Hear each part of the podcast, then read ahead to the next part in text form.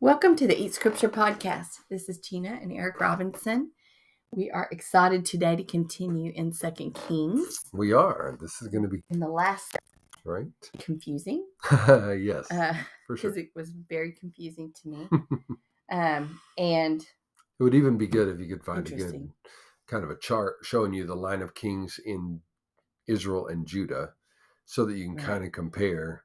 Because it'll it'll go everywhere from Solomon, you know, start right after Solomon, and then you've got the split in that continues in David's line in Judah, and then the line of kings that starts with Jehoram in or Jehoram that starts with Jeroboam in North Israel, and that's what we've been watching um, as we've been in Ahab's line is that North Israel time, and so here we are, and we're gonna watch as a couple of more Judah kings come to the throne, uh, and also we're comparing that to what's still going on in North Israel at the time.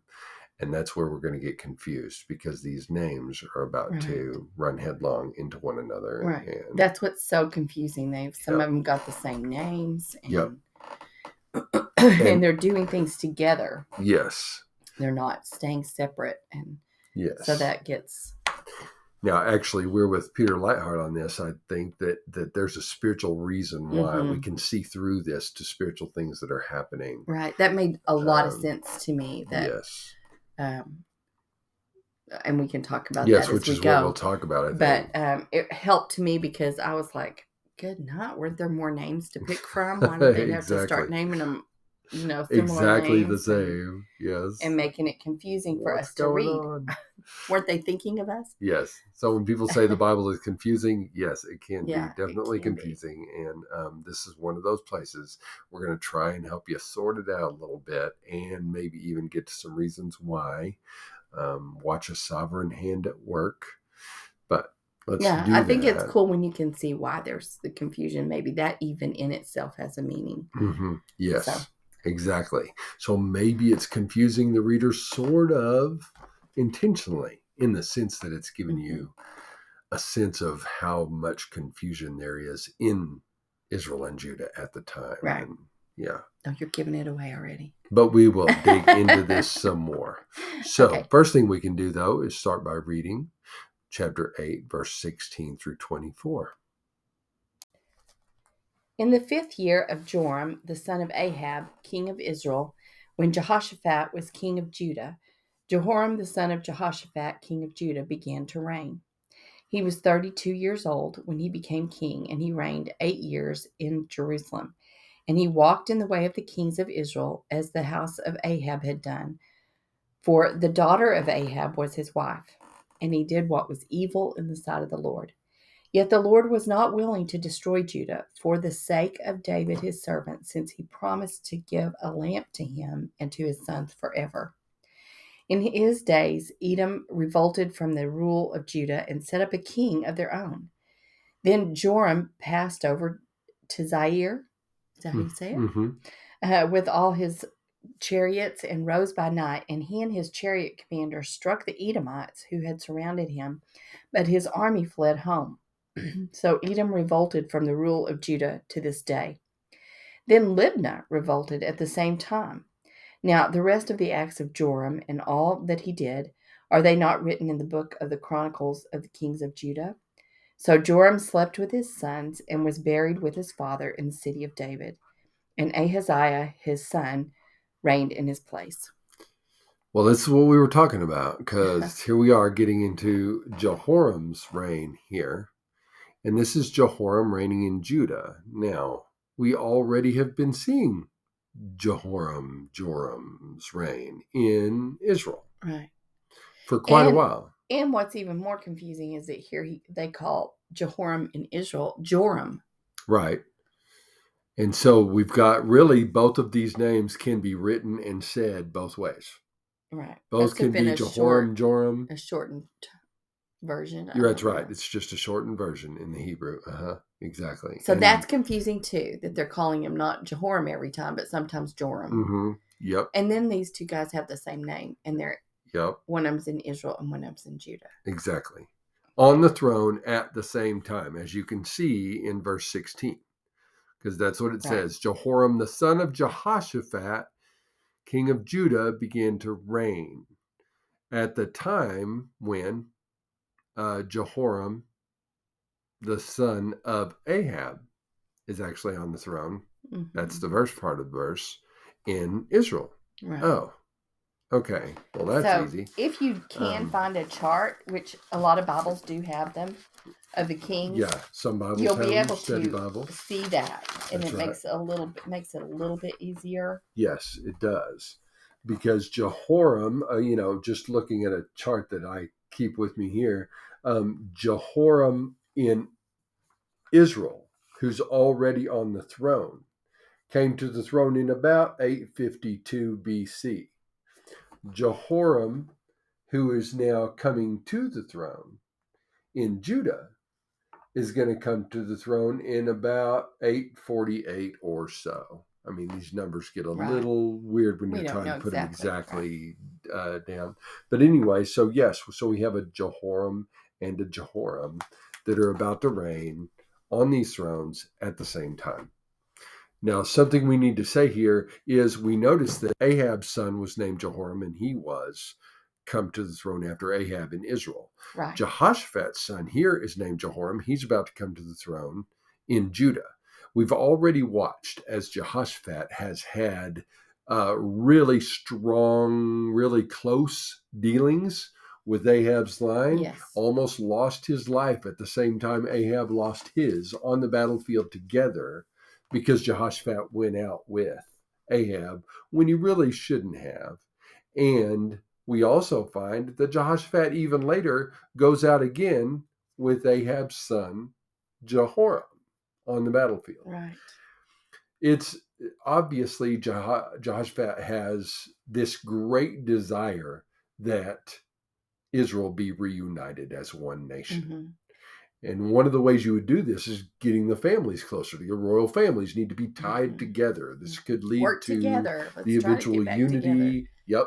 Right. So you have this intermarriage thing going on. You have, oh, your Right. daughter should marry my son kind of thing. which so exactly Ahab gave his daughter to Jehoshaphat's That's son. son. Correct. So there's even they are related here, hmm Yep. um, Exactly.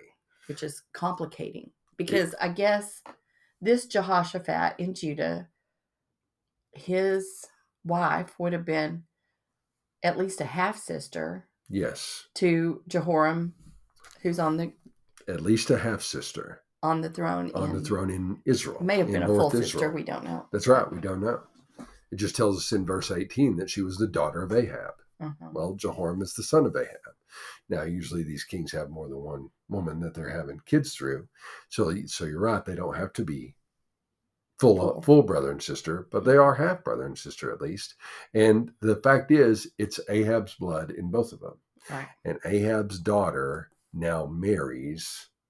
We don't know if it was like we're saying. We don't know if it was Jezebel's daughter, but Ahab's daughter now marries into the royal line of Judah. Mhm. So now I've got this really weird interplay here, um, where the, the where the two groups of people, two people groups who are tied to Yahweh, uh, are are both getting mixed with this Ahab thinking, Ahab ideal, Mhm. Ahab house, which which of course plays into more than just you know being related physically genetically the whole when the bible Right. tells us this it has to do everything with spiritual things that are happening to Mhm. mix these peoples together Right. I mean, it says he walked in the way of the kings of Israel, right that's the as problem the house of Ahab had done. yep and he did what was evil in the sight of the Lord. yep yep Because the daughter of Ahab was his wife. It says four. I yep. mean, it's just and and god is gonna that this is a problem. Yep. It is a huge problem. And yet, God, verse 19, the Lord, Yahweh, is still not willing to destroy Judah. Why? Because of David. For David's sake. Exactly. He made a promise He to made David. a promise to David that he's going to keep, and he's going to do it, Right. even though this is really getting out of control. And Judah should see Judah should see what's happening in Israel and not be getting so tied together Right. with them and what they're doing, all the Baal worship, all the things that are going on. But Jehoshaphat, who we've seen already as a good king and who ha- who has a desire to serve Yahweh and does, generally speaking, a good, you know, a fairly good job of it. However, his Achilles heel seems to be that he wants unity as much as anything else he desires uh, for God's people. Which I mean, I think God Wants. Wanted unity. unity, for his people, right? unity is a good thing, Right. but not when you are unifying over the wrong thing. That's right. At Um, what cost is always the question. Because they're they're sacrificing the good things hmm to be a part of what's going on in Israel, hmm uh, which we know is all wrong. Yes. They're worshiping not in Jerusalem, not at the temple. They're they have Mhm. golden calves set up for people to go worship That's right. and are worshiping Baals even. hmm And so getting tied up in that is the wrong way to unify. Right.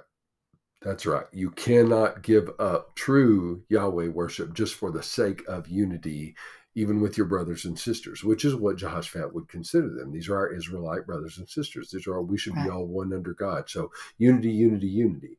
But at what cost? And that always becomes our question. Now this becomes our question in the kingdom today. This you want application for a for a passage. And Here it is is. huge, yes. I mean, this is John. Where and and this is not going to be easier, easy conversations or easy understandings to reach, but we're going to have to have the hard conversations that go, okay, where where are the lines drawn?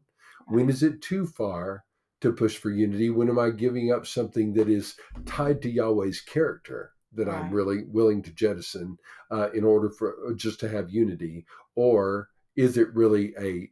Am I really on a on an issue that's not a salvation issue, something we don't need to hammer Are, on? are we okay. dividing over the wrong things? That's are right. we coming together over the wrong things? That's right. and that's And that's just a what we have huge to thing in the church and we need to really be prayerful and mindful of that because Mhm. we can get quickly confused and taken in all kinds of wrong Right. directions Yes. So Um, for the sake of unity, that we we have to we have to consider these things, and and so I think it's a highly important, and it's not going to be easy, uh, but it is something we have to do, because we what we're just watching here as a as a good king, we're seeing the failings of what happened over time. We're going to watch as Right. as we walk through these next texts, but we're And like we were saying, before we started this the names the confusion over who's who and they're all inter now they're intermarrying and Mhm. there's all this confusion Yep. um i think that there's a reason for that i Mhm. think it's letting us uh see in every way Yeah. Yeah. that this is a problem they've gotten confused they don't need judah doesn't even know who they are anymore Yeah. they're so wound up in the stuff that's going on in israel hmm so Correct. so, then they have When we watch, yeah, in the next paragraph, is that where you're going? yeah Yep. Next paragraph, Edom and Libnah uh, are revolting in the next paragraph right, right and these are places that have been subject to uh, Judahite rule for a long time. And yet, now they're revolting. This is a spiritual this this is one of the spiritual consequences or the consequences you, you could say of their spiritual decisions and choices they're making that's what this is that's why this is here it's not just to tell us hey during those days there was a revolt uh, of some of those who were subject to israel. No it's telling us this because god is bringing this about because of the degradation that's taking place spiritually in judah. Edom, they are losing control of edom. They are losing control of libnah. Libnah was a city that we find out in Joshua 21 13 was given to the Levites when they had when they were first conquering and it's land. very close there to the philistine territory right? Mhm. Yep. so they kind of needed to, keep Yep, that land yep. Keep Under- control of it because it yep it helps them on their Mhm. border there to defend. Mhm. But by but so the loss of control of these territories is just a sign that things are not spiritually well in Right. Israel. Things Right. are not like they should, or in Judah, let's say things are not like they should Right. be, and that's why their land is being whittled down. God is reducing their territory. Reducing their, this comes down to sovereign control. God is sovereignly reducing their territory because they're making bad spiritual choices. Right. Yeah. He's not going to take it all away because of David, Right. but he But- can. Is he still showing them, hey, Mhm. this this results. I mean, there's bad results. It results. feels like this. a um, warning. It is. I think without question, like you're right. All It of is a can warning. be taken away. Yep. So that's why we're being told this has a reason for being in the text. It is not superfluous material. And then, uh, and then this is the only thing they're going to tell us about specific. Give us specifics about what happened during Jehoram's reign, right because there. he died because of that. He Mhm. went to try to squash this revolt Yep. and uh, got killed, right? Yep. uh, yep, because he went over to Zair and uh, and had a fight, and um, it, his army fled, of course, uh, and they make it back home. But Edom is Edom is not under their rule anymore. Neither is Libnah. So the rest of the acts of Jehoram, what he did, you can go read those elsewhere. The writer says, go that's Yeah, somewhere right. else. But he's concerned But with The spiritual, the implications spiritual implications. That's right. And so that's what these are. So then Jehoram or Joram, Jehoram of Judah sleeps with his fathers. After his eight years are over, he's gonna be done. And, and we're gonna watch Ahaziah, his son, who would be naturally the grandson then of Ahab come to the throne. grandson of Ahab and great grandson of Omri. So let's look at verse 25 through the end of the chapter. Okay. In the twelfth year of Joram, the son of Ahab, king of Israel, Ahaziah, the son of Jehoram, king of Judah, began to reign. Ahaziah was 22 years old when he began to reign, and he reigned one year in Jerusalem. His mother's name was Athaliah. She was a granddaughter of Omri, king of Israel. He also walked in the way of the house of Ahab and did what was evil in the sight of the Lord as the house of Ahab had done, for he was the son in law to the house of Ahab. He went with Joram, the son of Ahab, to make war against Hazael, king of Syria, at Ramoth Gilead, and the Syrians wounded Joram. And King Joram returned to be healed in Jezreel of the wounds that the Syrians had given him at Ramah when he fought against Hazael, king of Syria. And Ahaziah, the son of Je- Jehoram, king of Judah, went down to see Joram, the son of Ahab, in Jezreel, because he was sick. Okay. So if you're uh, if you're seeing the name Ahaziah and you're like, wait a second, haven't we seen Amaziah before? You're right, you have, and it was in North Israel. This Amaziah is in Judah. In North Israel, it was Amaziah, the son of Ahab. Ahaziah, not Amaziah. I'm sorry, Ahaziah. There's an Amaziah coming. We're trying to. Oh, okay. I'm so confused. Ahaziah, the son of Ahab, was in the northern kingdom, and then he died shortly. He died quickly. That was this is at the very end of First Kings and beginning of Second Kings. That's where we see Ahaziah on the throne. And when he dies, his brother is Jehoram. His brother, because he had no sons, That's so right. his brother right. Jehoram comes to the throne. This is Ahab's other son who's come to the throne. That's what's happening in North Israel. Now, several years have gone by, and we're into Jehoram of North Israel's reign. Mhm. And in that reign is where Jehoram of South Israel, as we just saw, came to the throne and also died, all during the reign of Jehoram of North Israel. Jehoram of South of Judah came to the throne and died. Eight years he spent on the throne, and then he died. And then his son Ahaziah, See, so confusing. his son Ahaziah comes to the throne and in Judah. And we're told right away when we see him that this is in the 12th year of Joram, or Jehoram, North Joram name. Jehoram of North Israel, that he comes to the throne where his dad has just died. And so, and he's only going to reign for one year. He's 22 He's- years old, yep, so we know already something. something drastic must be happening this year because we know Jehoram also is going to die this year. If we have kept up with what's happening, then we know way back from chapter 3, verse 1, that Jehoram is going to die in his 12th year.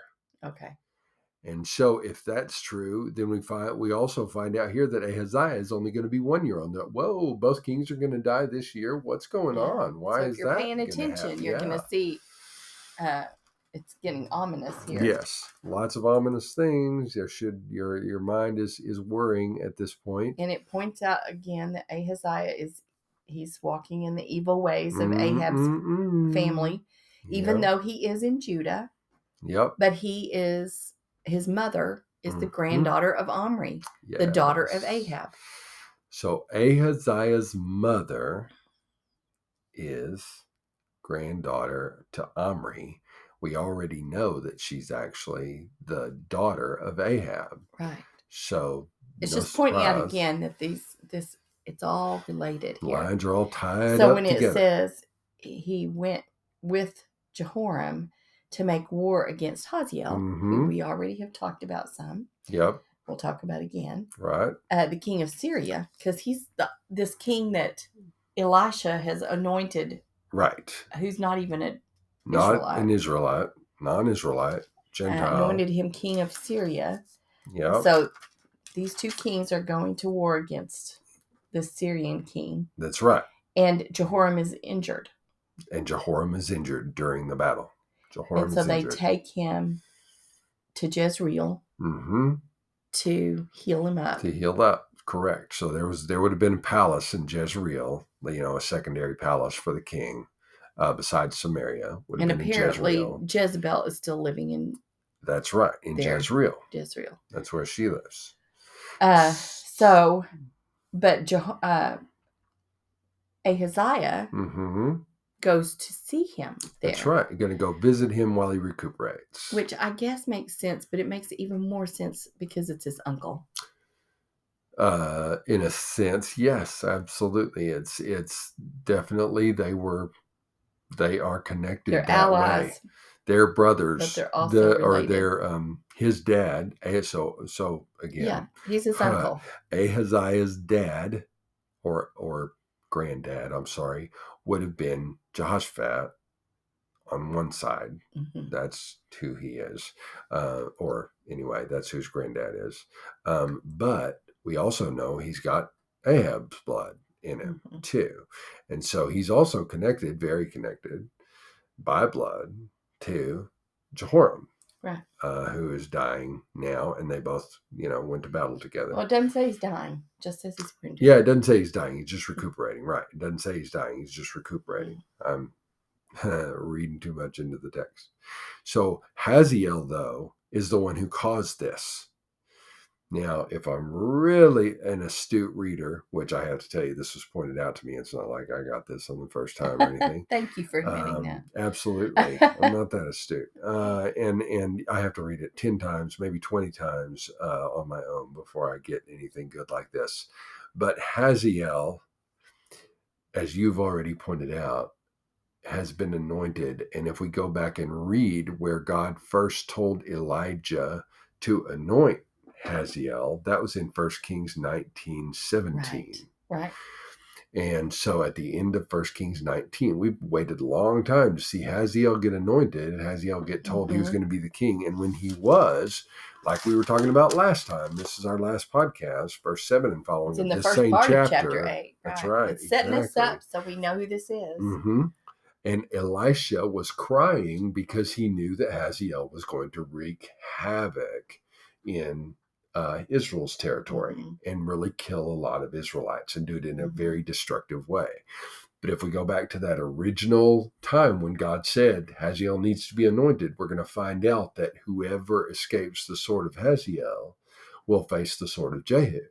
And we don't even know who Jehu is. We have not even been introduced to him yet, but we know there's somebody on the, the you know, on the horizon who's going to take care of those who escape Hazael's sword? Well, that's Jehoram. Jehoram just managed to escape with his life from a battle with Mhm. Hazael. Mm-hmm. So I'm like, uh oh, my antenna are up now. Wait a second.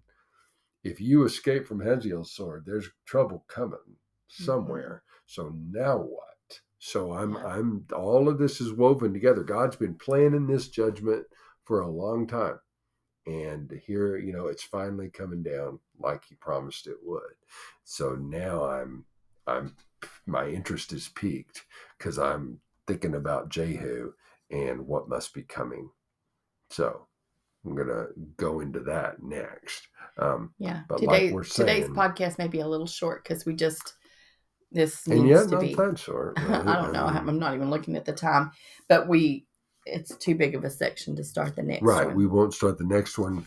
Really going to get serious about who Jehu is and why he's uh, coming in so heavy like he is in chapters 9 and 10. It's going to be huge what he does, um, very significant for the text and for the spiritual welfare of God's people.